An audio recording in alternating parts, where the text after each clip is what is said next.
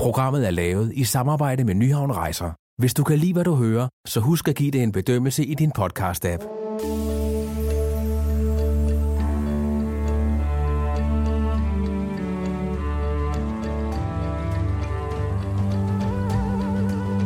Velkommen til podcasten Øjeblikke af guld. Mit navn er Benedikte Balling. På Sri Lanka ligger den imponerende Sigariya-klippe, eller Lion Rock, som den hedder på engelsk, fordi kongen af Sri Lanka for mange år siden fik udhugget en kæmpe løve i klippen. Sigariya-klippen ligger centralt på Sri Lanka og er cirka 200 meter høj. Den er omgivet af søer, haver, huler og vandreservoirer, der tilsammen fortæller historien om, at området blev benyttet til noget helt specielt engang. Så beliggenheden er, er så smuk, som det kan være. Øhm, og det er den følelse, du har, hvor lille du er, når du kommer ud til det her kæmpe, kæmpe klippeformation, øh, som der står lige midt i, i det fladeste Sri Lanka, lige centralt. Fortæller Mette Sikler Nielsen fra Nyhavn Rejser. Sigariya-klippen er på UNESCO's verdensarvsliste, som værende en del af verdens kulturelle arv. Og det er der en grund til, fordi det er, det er fantastisk. Øh, man, man, man får virkelig den følelse, wow, øh, når man ser den første gang og kommer der til. Omgivelserne omkring klippen giver et meget godt hint om, hvad der venter en, når man kommer helt tæt på og begynder opstigningen til toppen, til ruinerne af det, der engang var et kongeligt palads. Så turen går der til af, af små stier, øh, og forbi alle de her små øh, vandreservoirer, der er lavet omkring øh, pools, haver, øh, vandsystemer, kanaler. Øh, og det er helt tilbage i historien. Vi snakker øh, 1500 år tilbage i tiden. Det var dengang kong Kasapa Sikaria regerede i Sri Lanka, og det gjorde han indtil år 495, hvor hans tid som konge fik en bræt og blodig ende.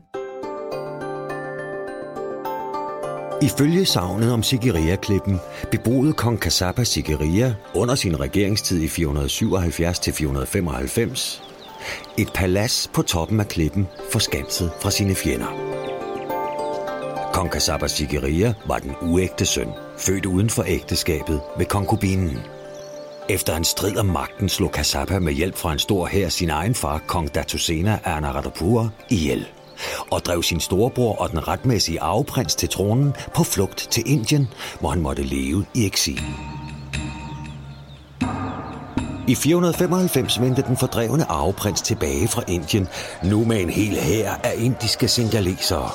Og på trods af, at den regerende konge var blevet advaret og var forberedt på hans ankomst, lykkedes det alligevel den retmæssige arveprins at generobre magten over landet, efter en kort, men grusom kamp, hvor kong Kasaba mistede livet.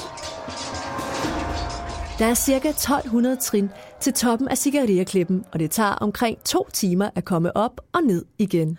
Øhm, man, man kan ikke andet end at glæde sig til stadigvæk at komme op. Og man kan øh, meget, meget hurtigt begynde at mærke vinden, når man, når man tramper op af. Øhm, halvvejs op cirka øh, er der en hule, man kan få lov at komme ind og besøge, og den er, er i dag øh, stadigvæk med meget, meget velbevaret øh, kalkmalerier og friskår øhm, som man kan se derinde. Øh, skøn jomfruer, som man forventer også er helt tilbage fra, fra, fra det her 495 øh, cirka fra kongetiden på det tidspunkt. Øh, så velbevaret, meget, meget smukke. Øh, og det giver et, et break undervejs. Man får lige pulsen ned igen, og, og efter man har gået ind i hulen og kommet i skygge lidt, så er man klar til at tage de næste 500-600 trin mod toppen.